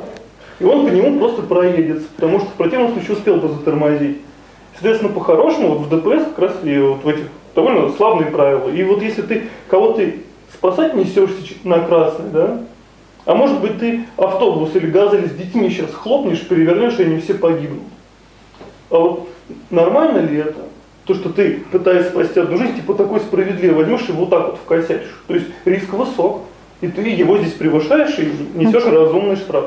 Поэтому ДПС нормальный ну, он, он сопров... нормальный стоик ДПСник, наверное, сопроводит, э, да. чтобы больной не умер, но выпишет тебе в итоге штраф и, ну, как бы... Ну и пока он сопровождает, э, что-нибудь другое И будет очень много серых ситуаций, когда ты описываешь. Когда он выпил, может быть, там, банку эфира и едет там, не знаю, на заседание правительства, чтобы делать закон, который для тысячи людей нужен, да? Неважно. По правилам, у него там 0,3 промилле, его нужно остановить. И будет очень много таких серых ситуаций, не таких жестких. Но это уже говоришь. случай применения законов. Так. И когда они шероховаты. У меня еще вопрос есть, на самом деле. Угу. Мне кажется, интересно. Давайте вопрос, но у меня будет еще уточнение вот к предыдущей дискуссии. Вот, э, вопрос про вот это вот нравственно правильное действие. Угу. И, э, оно же за счет чего происходит? Написано, что разум стойка мудреца, он сообразен природе и логосу. Угу. И именно за счет этой сообразности он становится верным. И это является там ключевым благом. Угу. То есть, по сути, мудрец – это ходячий космос. И вот, э, ну, по сути, получается, это просто как воплощение космоса в человека. Да, да, да. И какие же вот эти вот требования у природы к разуму человека? И что, ну, как видели вот эту природу и что пытались скопировать в ней э, стойки и те, кто стремился там к мудрецам. Понятно. Так, переформулировать на... Как удобно. Я думаю, просто слышно да, будет. Рядом. Да, я просто думаю, в этом случае, да, как бы повторять смысла нет, тут э, вас хорошо было слышно. Так, э, вопрос про природу великолепный, сейчас вернусь к нему. Но у меня было одно важное уточнение по поводу вашей последней реплики. Э, понимаете, стоическая философия, вот в этике это обозначается термином консеквенционализм. А, э, когда вы смотрите на последствия. Да, вот стоическая этика, в общем-то, она не является таким хорошим примером э, консеквенционализма. А ваш пример был построен именно на этом. Да? То есть вы нарушаете здесь, чтобы достичь определенного блага. Да, в вашем случае спасти там, ну, чем больше число вы назовете, тем убедительнее это прозвучит. Так вот, это не стоический ход мыслей. Почему? Потому что а, вот это благо спасти другого, оно, помните, мы с чего начали? Все, что нас окружает, от нас не зависит, благом не является. Это хорошо, да, это надлежит. Ну, хорошо так вот, в кавычках хорошо, да, это вот есть благо, а есть то, ну, чего желательно было бы достигнуть, но что не может оправдывать ни один ваш поступок само по себе. Соответственно, ваше объяснение, что я просто, не знаю, мне взгрустнулось, да, и поэтому я пошел на красный, или я тем самым хотел спасти, там, не знаю, сотню человек, они равнозначны. И то, и другое не разумно. Отступление от правил. Я понял, то есть стойку для принятия выбора ему достаточно просто понимать, что в приоритетах приоритете важнее то, что происходит вот как бы сейчас, да, в моменте его принятия решения, чем то, что там последствия какие-то. Нет, не в этом смысле. Последствия важны, но опять же, как расценивать? Они могут являться причиной для того, чтобы что-то нарушить там, сейчас, да? Не могут, не оправдывают и не обуславливают действия, не являются его причиной, не должны. Последствия, что его уволят, там, да, если он поступит по совести, так и последствия, там, что там да, да, да, совершенно верно. Добродетель сама себе награды и не требует ничего помимо себя. И если вы идете, так сказать, вы считаете, что вот нужно выступить и сделать то, что приведет к вашему увольнению, если вы правда так считаете, если вы считаете, что это справедливо, то вы должны на это идти совершенно спокойно и сознательно. Более того, подбадривая себя тем, что вообще-то это все безразлично. Понимаете? Так что, да. У меня сошлось. Вот, а, поэтому, понимаете, это очень такой принципиальный момент. Есть э, этические системы, которые ориентируют нас на принцип, а есть те, которые ориентируют на последствия действий. Это разные типы. Вот стоическая ближе к тем, которые ориентируют на принцип, хоть и не такая жесткая, как кантовская, которая вот просто чистый пример, да, вот. А там действительно принцип и только он. У стойков есть возможности исключений. Именно за счет того, что понять, что разумно в данный конкретный момент, может только, по сути, мудрец. Тот самый ходячий космос, о котором вы сказали. Я, собственно, здесь и перейду к вашему ответу на ваш вопрос. Ну, может быть, даже не ходячий космос, а просто его воплощение. Да, вот, ну, в принципе, они об этом и говорят. Воспроизвести в себе вот то, э, тот разум, который присущ универсальному космосу. Это невозможно заведомо невозможно в силу того, что мы часть, а не целая. Да? И э, ваш вопрос, что это за природа, он, конечно, ну, по сути, пожалуй, самый сложный. О какой природе стойки говорят? Например, Ницше в свое время э, говорил, что стойки вложили в понятие природы то, что им было удобно, да, и оттуда, собственно, дальше уже разворачивали все свои понятия. То есть одно дело, вы обращаетесь к природе, наблюдаете, как она устроена и прочее, и, исходя из этого, строите этическую систему. Э, ну, совершенно другой случай, когда вы имеете этическую систему и говорите, что так вот э, основания ее заложены в самой природе. Вы фактически вкладываете в природу то, что вы хотите получить на выходе. Вот, э, да простят меня стойки, но похоже у них именно такая история. Потому что когда они начинают от самосохранения, да, то есть вот первая точка, все живое стремится к самосохранению.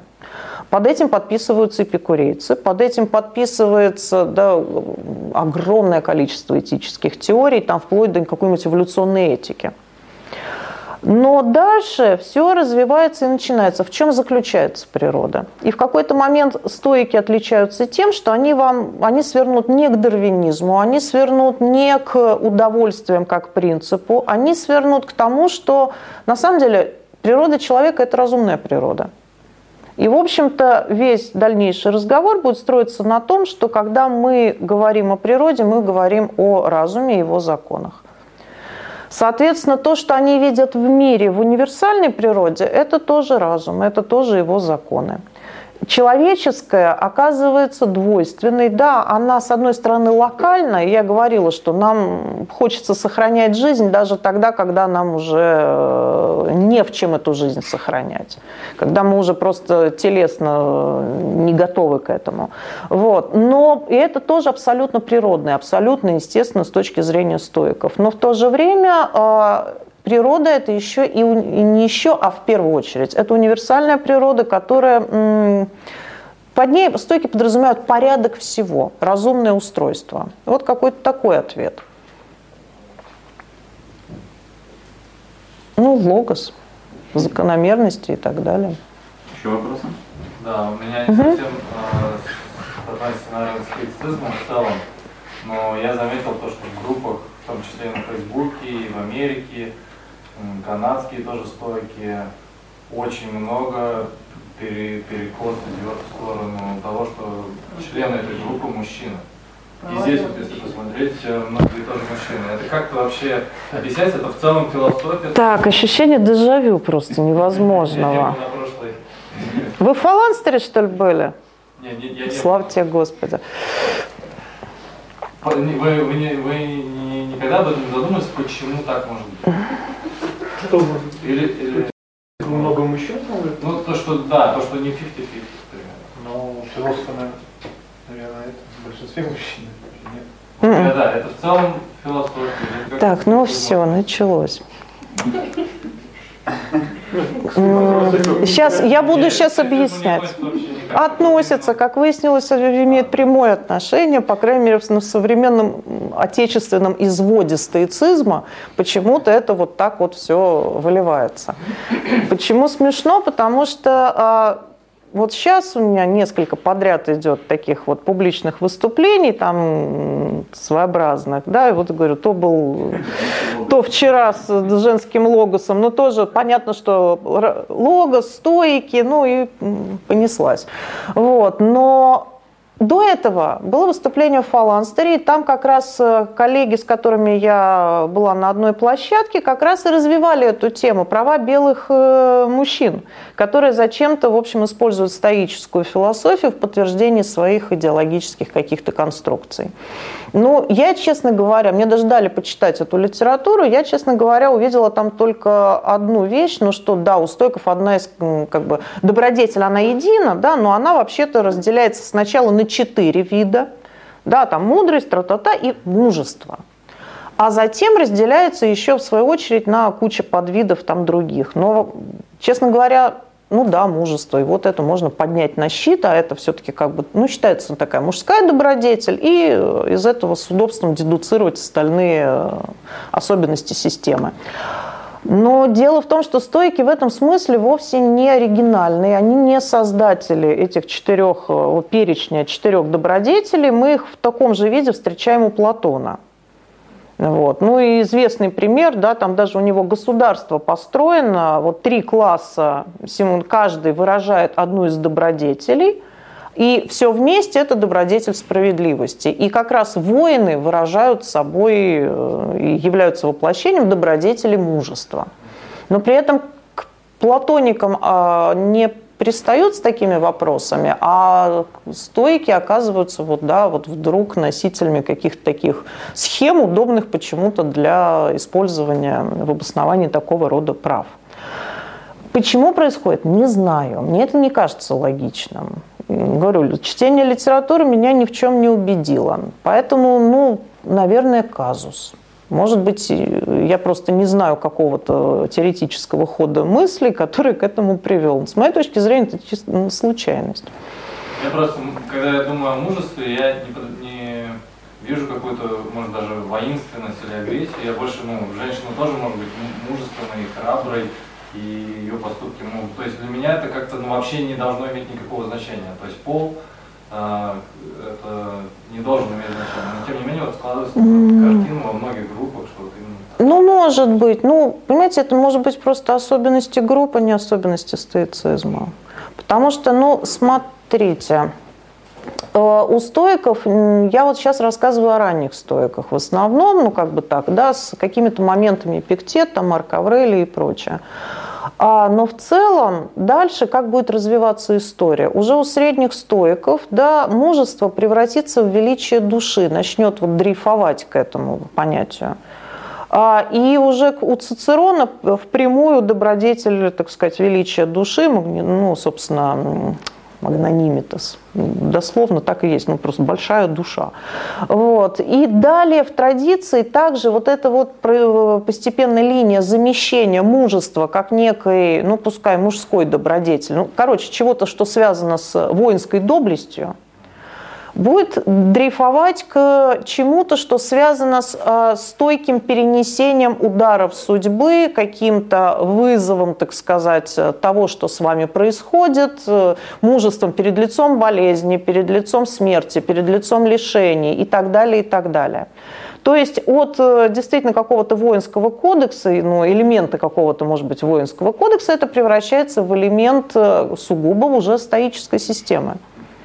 Противоположность да, да, да. Ну, скажем, трусость же тоже бывает разная, понимаете? Когда вы, например, э, сбеж... сбегаете от э, смертельно больного родственника, потому что вы не в состоянии выносить его, э, скажем так, долгое время, да, и не можете о нем заботиться, это тоже трусость. И остаться с ним – это тоже мужество. Но это абсолютно не то, о чем говорят сторонники этой позиции на Фейсбуке и тем более в зарубежных группах. Поэтому в данном случае я считаю, что это просто немножко некорректно в отношении стоиков. Скорее, это особенность этих групп. Но действительно, видимо, ну, опять же, я не знаю, может быть, там есть еще какое-то объяснение, но мне кажется, это просто наиболее такое поверхностное, э, да, мужество – это вот то, что на войне. На войне – это мужчина. Ну, все понятно. Еще вопросы? А, тогда мой. Э, хотел спросить, э, можете ли вы порекомендовать какие-нибудь материалы, кроме книг, э, в которых можно увидеть вот проявление там, стоической добродетели, не знаю, фильмы, песни, еще что-то, ну, музыка, то есть что-то, где это можно увидеть, или если такого нет, то может быть обратную историю, где вот условно там вот это вот точно не так, как должно быть, или там стоически ровно противоположное. Я еще хотел поддержать Женю, у меня был вопрос вот тот источник, где концентрировано прям вот там, справедливость, мудрость, мужество, умеренность, вот было, или какой-то текст стойков, вот, где было все концентрировано, разбор каждой добродетели. А, немножко разные все-таки вопросы, да. А, значит, вы имеете в виду тексты самих стоиков? Ну, да. Ну, нет, а если отсутствует, то какая-нибудь компиляция. То есть вот он, там автор, он пишет то, что вот там справедливость, Аврелий, Мгм. Петец Сенека, вот то-то, то-то этот товарищ пишет, там про мудрость. Вот. Ну, Знаете, понял. вот так на вскидку я даже не готова ответить. Вот чтобы именно в кратком виде и э, именно по конкретным добродетелям, вам же нужно что-то вроде... э, ну да, вот. Руководство к действию, да, Ну, вот. чтобы все э, не перечитывать, чтобы сразу... Да, да, да, да, да, да. Раз, два, три, четыре. Википедия. А в Википедии я смотрел, там ничего не написано. Учебник любой. Там есть ссылка. Но это тоже не поможет. Нет, нет, нет, нет. Нам нужно что-нибудь, да. Что? Как быть стойком? Есть такая маленькая книжка, которая буквально делает А, стил всего этого. Пьющий, как там забыл. А? А я не знаю, кто, честно говоря. Нет, но это не, не Фокус инструкция, это. скорее там примеры все-таки. Нет, ну хорошо, есть, э, ну, говорю, мой любимый пример, да, Сенека для менеджеров тоже есть, да, маленькая, компактненькая и вроде бы даже о стойках немножко. Вот, понимаете, каждый, ну, я если бы даже знала о существовании таких книг, я бы их никогда не посоветовала, вот просто не стала бы. Потому что, ну, конечно, это как, собственно, Гегелю, что ли, говорили, да, можно то же самое, только по-французски и коротко. Но некоторые вещи нельзя легко, просто, коротко и наглядно. Да? То есть есть определенный предел, после которого популяризация превращается уже просто в профанацию. Соответственно, увы, нет именно тексты, да, то есть вот если брать не сами стойки, я вот не припомню, чтобы ни одного их текста собственного, да, где вот просто открываешь и читаешь. Ну, самое вот ближайшее, отдаленное, это уже упоминавшийся мною Цицерон, трактат об обязанностях, там он как раз разбирает все четыре добродетели, вот. У него, но опять же, это надо иметь в виду, это не совсем стойки. Он пишет сыну Марку, который, в общем, это его завещание, по сути дела, философское. И пишет достаточно доходчиво.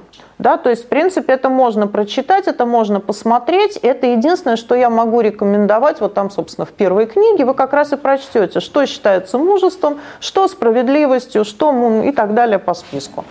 Единственное, что это будут не совсем стойки, там много Цицерона. Самого Цицерона, политического деятеля, человека, который тяготел к аристотелевской, собственно, схеме, да, в, в версии Ан- Антиоха Аскалонского и так далее.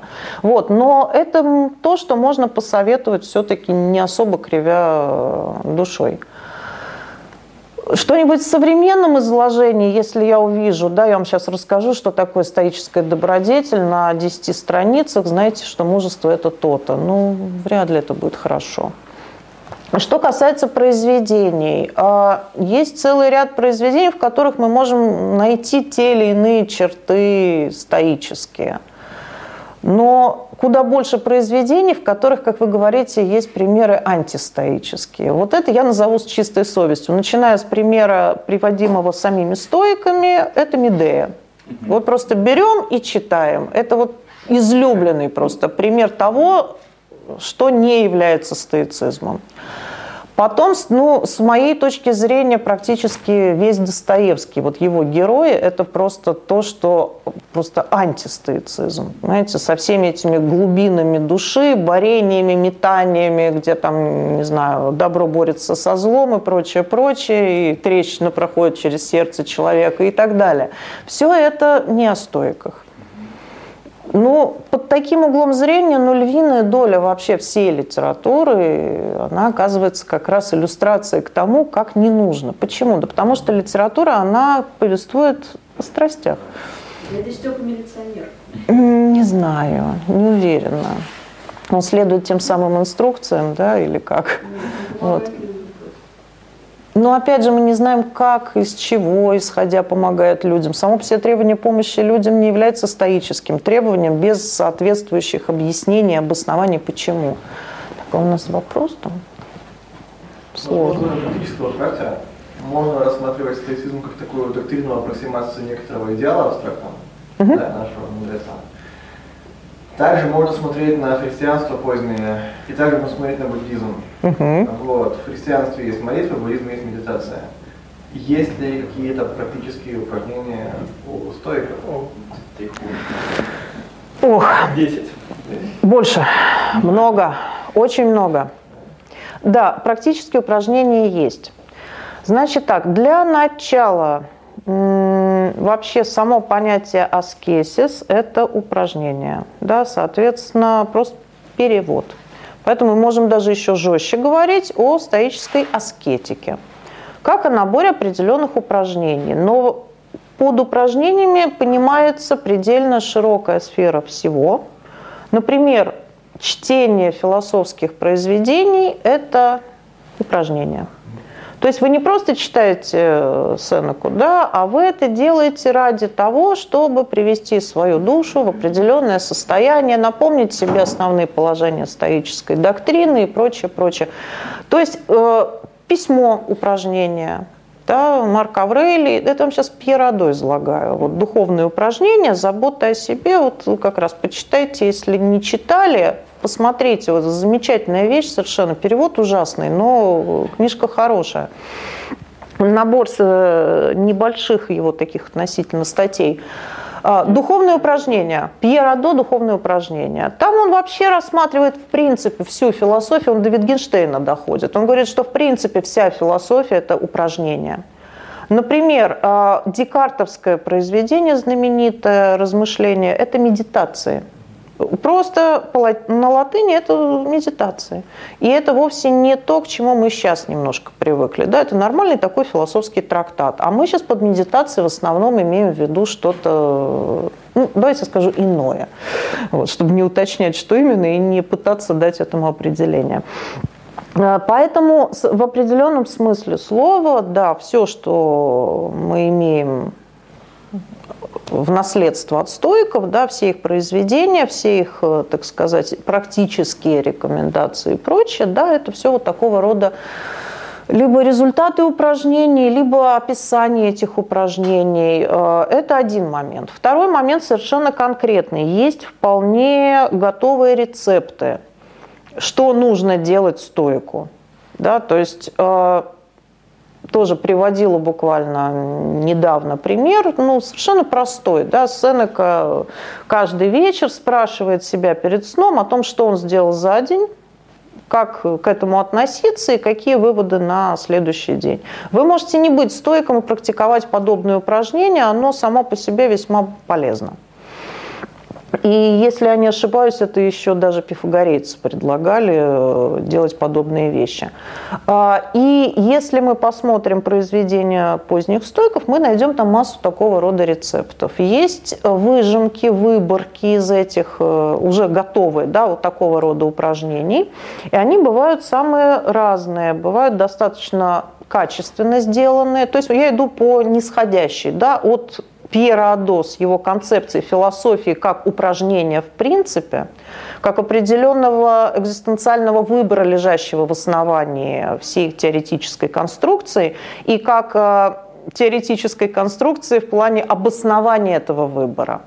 И, соответственно, упражнение направлено на поддержание себя в нужном, так сказать, состоянии. Например, с его точки зрения, главное, на чем, что отличает стоиков, это фиксация внимания на настоящем, на определенном, на собственных действиях, на собственных поступках, на мотивации своих действий. Это такая бдительность, как он пишет. Да? То есть вы все время следите за собой, скажем так стараясь не допустить э, определенных состояний, которые либо являются, либо приведут к страстям, вот, либо культивируя в себе иные, так сказать, ну, позитивные вещи, да, то есть вот эту невозмутимость, э, отстраненность, э, отношение к безразличному как безразличному и так далее, и так далее. Следующий шаг – это уже то, что, да, есть практические рекомендации, о которых я сказала, а дальше путь вниз, он бесконечен. Вплоть до, вот мы тут как раз пока курили, разговаривали о том, что есть э, зарубежные всевозможные э, группы неустоиков, да, и они практикуют определенные тоже, там, у кого-то сообщества, у кого-то города там виртуальные. Вот. И вот один из, одно из таких сообществ доходит до того, что есть сборник, я тоже, по-моему, уже приводила это в пример у вас, просто у них буклет. Эффективнее, чем йога, быстрее, чем тайцзы. Абсолютно серьезно, это просто слоган на вот этом буклете. И дальше медитации Марка Аврелия трам-пам-пам. Понимаете, открываете, вы видите картинка, посох, коврик, и по полной программе медитация Марка Аврелия предполагает определенный набор физических упражнений. И вот в этом диапазоне от медитации с посохом до э, картезианских медитаций да, у нас э, огромный спектр всевозможного рода практик, да, того, что может быть названо упражнением. То есть выбирайте, на каком уровне этой шкалы вы хотите, так сказать, работать. Но ваш вопрос был немножко еще более слоистый и сложный, не просто об упражнениях, а прозвучало ну, как бы сопоставление, вы поставили через запятую э, христианство, буддизм, стоицизм, да? То есть вы имеете в виду, не является ли стоицизм религиозной практикой? Ну, нет, в смысле, можно рассматривать религии как практики в соответствии с стоицизмом можно выкинуть, из религии метафизику и будет примерно то же самое. Но потому что если посмотреть на какой-то Tao Chain, это буквально то же самое. У нас есть логос, только Tao называется, и нужно ему следовать. Это оно и есть. Ну, аккуратнее. Вот э, есть всякие примеры, ну вот Блаватская, например, вот она видит единство вообще во всех религиях, мифах и ну, прочее, прочее. Но можно и до этого дойти. Поэтому, понимаете, если вы берете нечто и выбрасываете оттуда э, такими кусками, то будьте готовы, что у вас все будет похоже на все. Я хотел повести на окружение никаких там подводных камней Понятно. Ну, тогда, тогда я ответила. Можно вопрос? Вот, э, есть один зарубежный известный философ, которому задали вопрос, в чем смысл жизни. Он сказал, что нам, э, у нас нет возможности выяснить, чем смысл жизни. И, ну, как я заметил, вообще философы, они не, не отвечают на этот вопрос, потому, ну, говорят, ну, потому что нет возможности вообще выяснить. Вот хочется понять, почему нет возможности выяснить смысл нашей жизни. Они могут ответить на вопрос, там, например, ну, как-то по-другому, но точно не на конкретный вопрос, в чем смысл жизни. Вот. Что такое смысл? Ну, вот, типа, а что такое жизнь, а что да. такое смысл?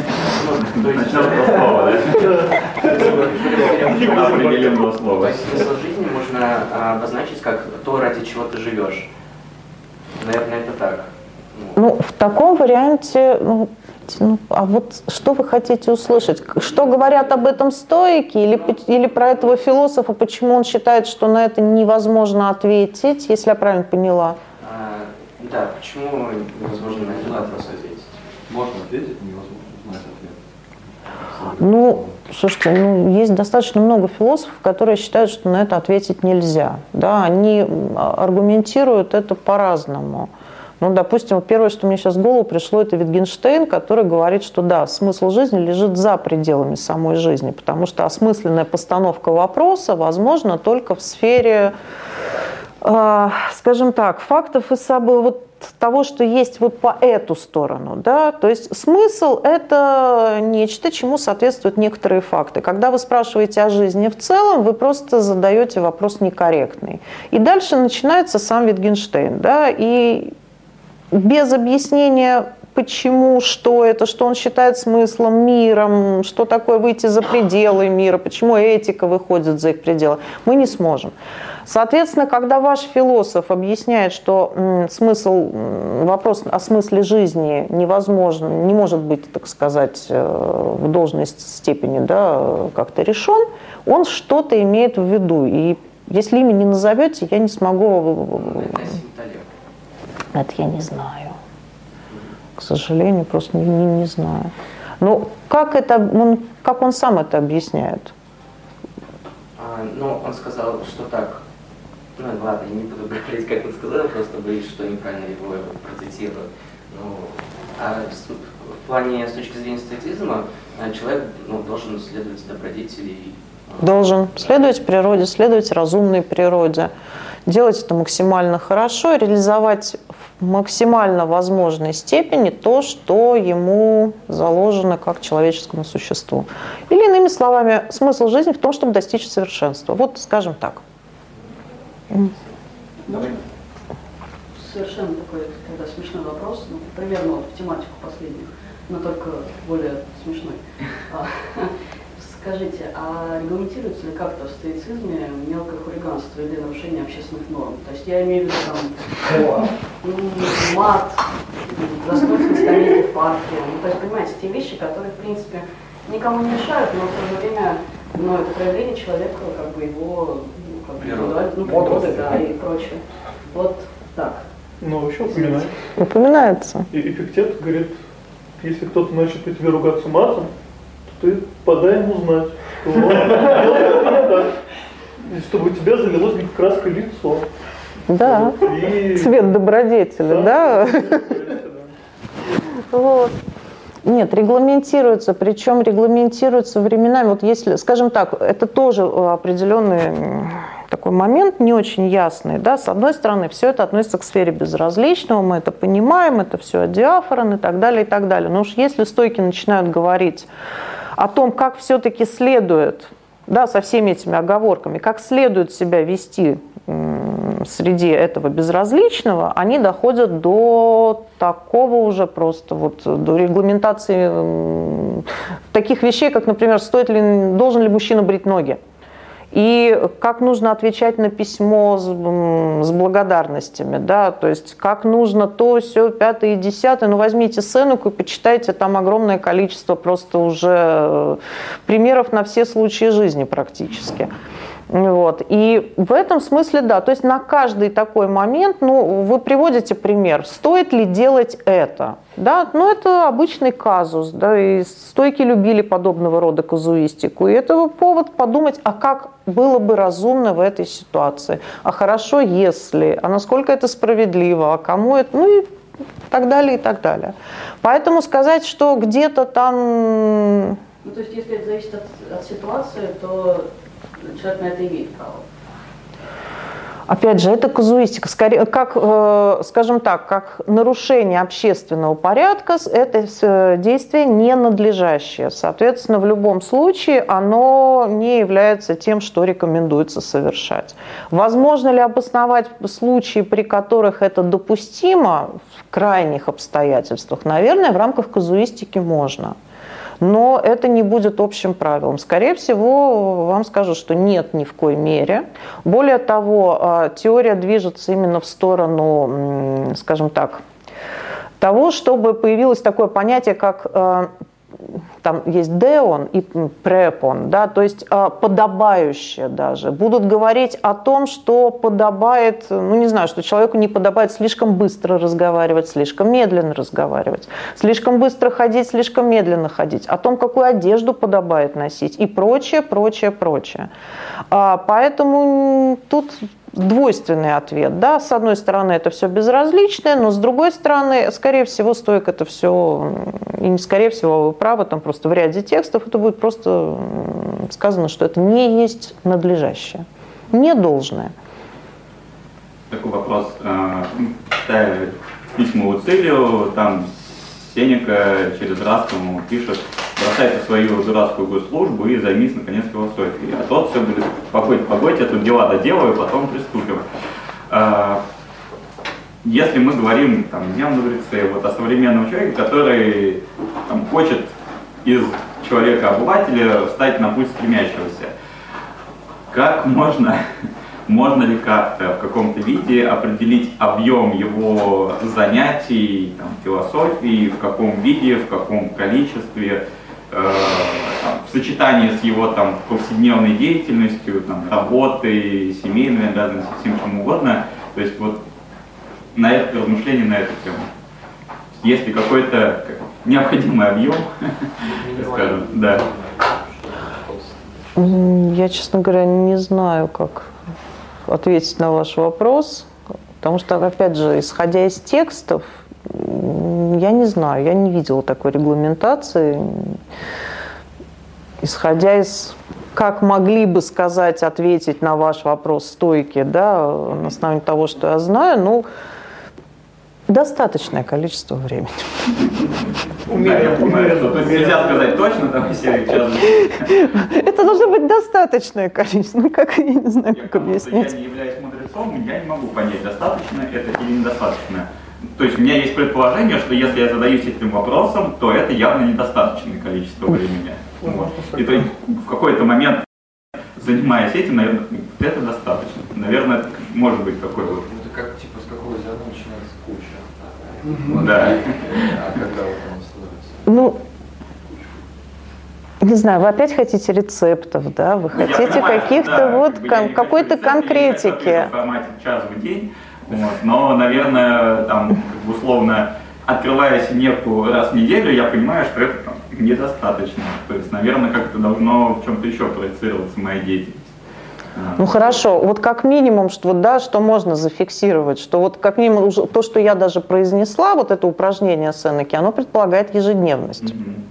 То есть э, как минимум ежедневно это должны, так так сказать, быть эти упражнения, которые э, вы практикуете. В каком объеме, я не знаю. Как это сочетается с обычной жизнью, ну, тоже вопрос. Вот. Но то, что не раз в неделю, можно просто показать по тексту. Да? А насколько часто в день,